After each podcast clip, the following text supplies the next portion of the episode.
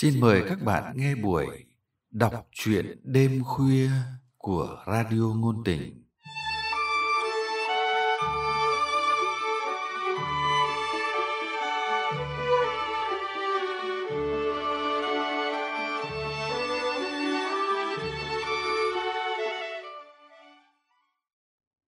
Các bạn thân mến, trong chương trình đọc truyện hôm nay, chúng tôi mời các bạn nghe truyện ngắn Thuốc mê tan rồi của nhà văn Võ Hồng Thu qua giọng đọc Lâm Ngạn.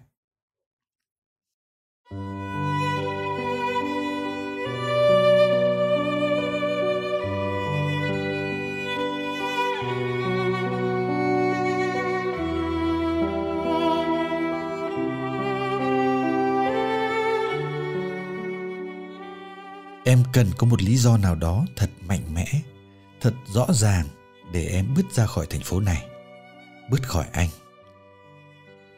Đà lạt không phải là địa điểm thích hợp để chạy trốn một cuộc tình, nhưng em chả có lựa chọn nào khác. Phân viện của trường đại học trong này đang cần giáo viên. Đúng lúc em cần một nơi để xa hà nội, xa anh.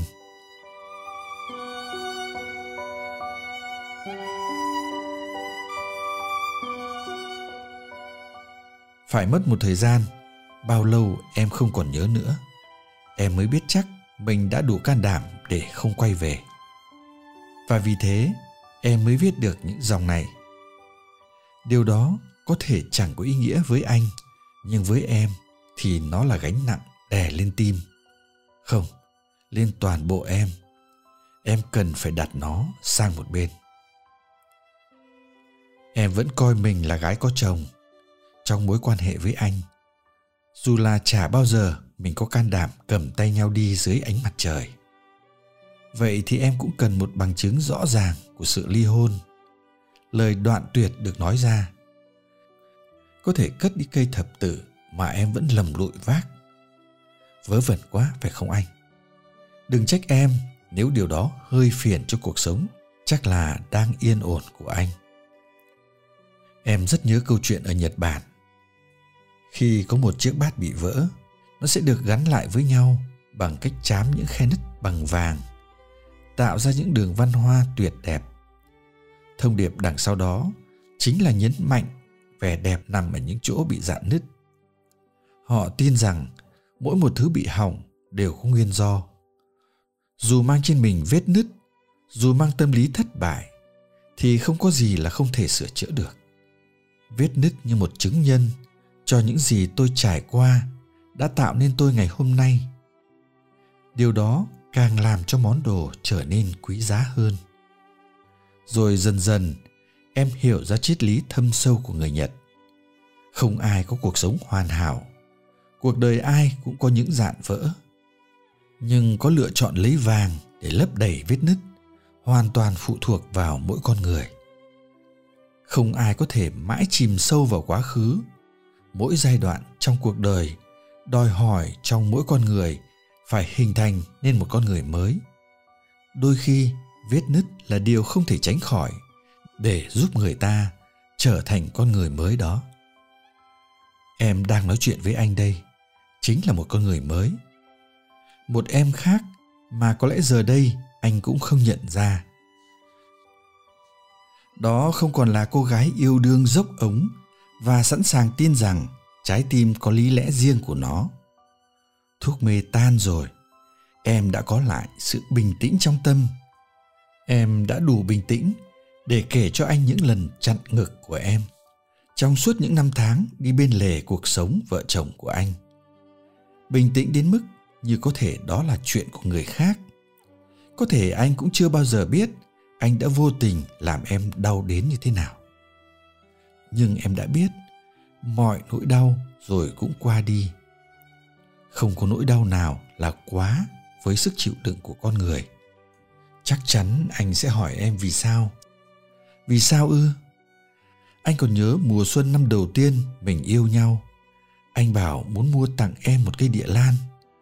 Loài cây mang tên em và em lại mệnh thổ. Em đã bao giờ gặp người tinh tế đến thế đâu? Lòng em chỉ trực reo lên em không giống với đa số các cô gái thời nay. Em thích những món quà mà với rất nhiều người có thể không có giá trị sử dụng. Anh còn nhớ, anh đã hỏi em lẩm bẩm gì đấy. Nhưng em không cho anh biết. Em đang khẽ nhẩm bài thơ của thư đình, tình cờ đọc trên mạng.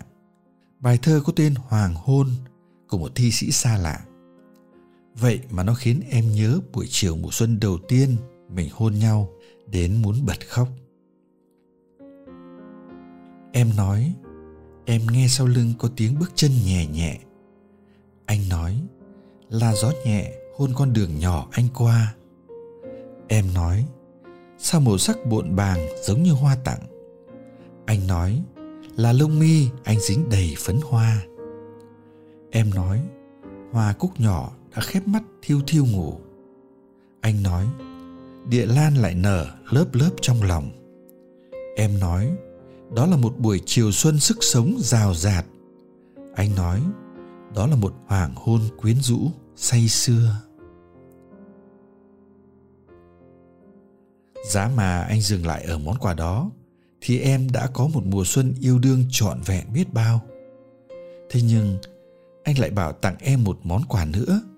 Vì tết năm ấy, trùng với valentine một món quà tùy em chọn anh chỉ ra đầu bài là nó phải đẹp như tình yêu lung linh anh dành cho em em đã hân hoan từ mấy ngày trước vì điều đó anh đã đưa em đi mua một đôi bốt bằng da xử lý dạn của Maison Martin. Thật may là có đúng màu xám bạc ưa thích của em. Nhưng anh lại tiện thể mua luôn một đôi giày cho vợ anh. Em cố giấu vẻ bất bình bằng cách cản khéo anh. Đàn ông mấy khi mua giày đúng cỡ chân phụ nữ đâu. Thì hướng chọn cơn thật thà của anh. Anh vẫn thường xuyên mua giày cho cô ấy mỗi khi có dịp đi ra nước ngoài mà anh không để ý đến vẻ xa sầm của em đúng không em giận vì anh đã thiếu tế nhị quá sao anh nỡ phá hỏng một mùa xuân tuyệt đẹp của em cả tết năm đó, tâm trạng em u uất. Em giận thân vì không dám nói ra cảm giác hậm hực của mình.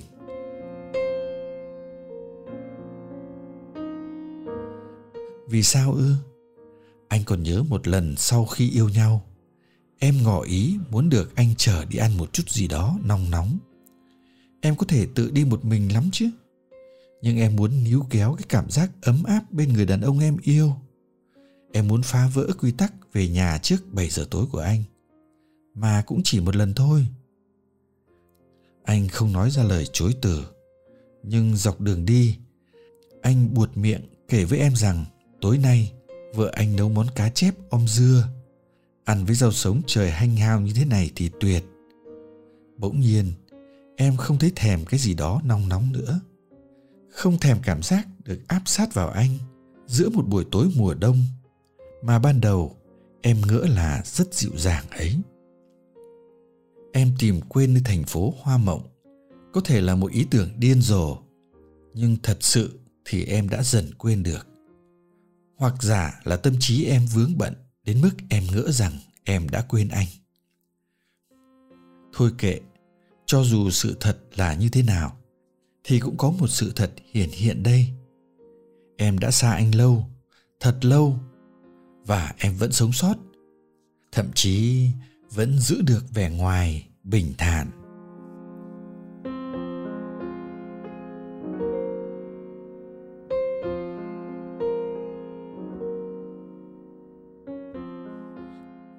Những lúc lòng rỗng, em một mình lang thang khắp thành phố này. Đà lạt là một tập hợp của kiến trúc pháp. Một thành phố sẽ ở trong tim người nếu như đã từng một lần qua. Sườn nhà bằng gỗ xây chèn gạch là kiểu normandy. Mái dốc đỉnh nhọn nối liền với ống khói lò sưởi là phong cách Bretagne. Nhà máy bằng, nhiều cửa vòm cong là đặc điểm nổi bật của kiến trúc địa trung hải. Tầng dưới xây bằng gạch hoặc đá. Tầng trên bằng gỗ. Ban công dài suốt mặt tường gợi nhớ phong cách basque em quyết định biến những giờ tẻ nhạt trên giảng đường đại học bằng cách cho sinh viên khám phá thực tế. Em nổi tiếng là cô giáo trẻ có gu trong cả ăn mặc và giảng dạy. Sinh viên quý mến em. Có cả những lá thư tỏ tình mà chủ nhân của chúng kém em cả chục tuổi. Nhưng em vẫn thấy lòng mình lạnh lẽo. Em vẫn không xua đi được cảm giác nghèn nghẹn mỗi khi có điều gì đó xui khiến em nhớ anh. Em không ngăn nổi mình, nhớ lại những gì đã từng xảy ra giữa hai ta, mà là nhớ đến từng chi tiết, ký ức em toàn những chuyện buồn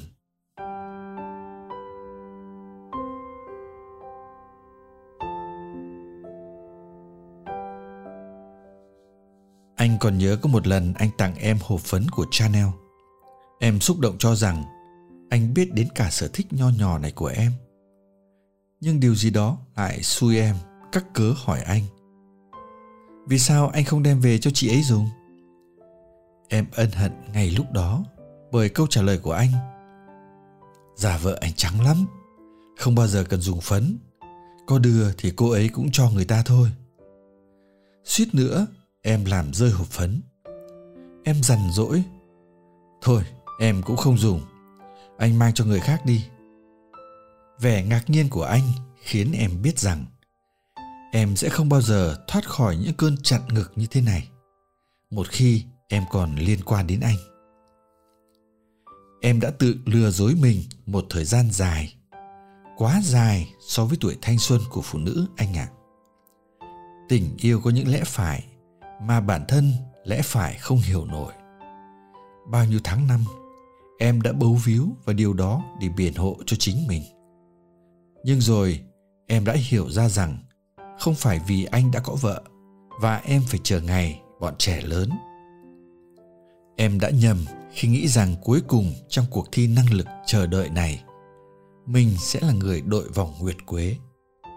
Trên thực tế, chỉ có mình em tham gia cuộc thi do chính em tưởng tượng mà thôi. Anh sẽ không bao giờ là của em đúng như em mong ước. Đàn bà dễ thất thường, có khi nổi loạn, ảo tưởng, nhưng rút cuộc cũng chỉ là mơ một cuộc sống trọn vẹn bên người mình yêu. Như thế có gì là nhiều nhặn đâu, đúng không anh? Nhưng nếu như em đoạt được anh từ tay vợ anh, thì liệu em có thật sự hạnh phúc hay không? Tại sao em lại cần nhiều thời gian đến thế? Để đủ dũng cảm rời xa anh, phải chăng trong tình yêu cũng có một hội chứng tương tự hội chứng stockholm? Khi mà kẻ bị bắt cóc chuyển từ căm hận sang yêu say đắm kẻ giam cầm mình, anh đã làm em quen với sự dày vò đến mức như thể đó là gia vị của tình yêu. Hóa ra, em vẫn chưa thể rời xa anh. Em vẫn nhớ đến từng chi tiết em không lý giải được vì sao lòng em vẫn cứ thuộc về anh sau những lần chặn ngực trong nước mắt. Cuốn phim buồn quá khứ vẫn còn rất nét. Bao giờ nó mới trở thành bóng tối nhạt nhòa? Bao giờ em mới xóa trắng được những ngày xưa?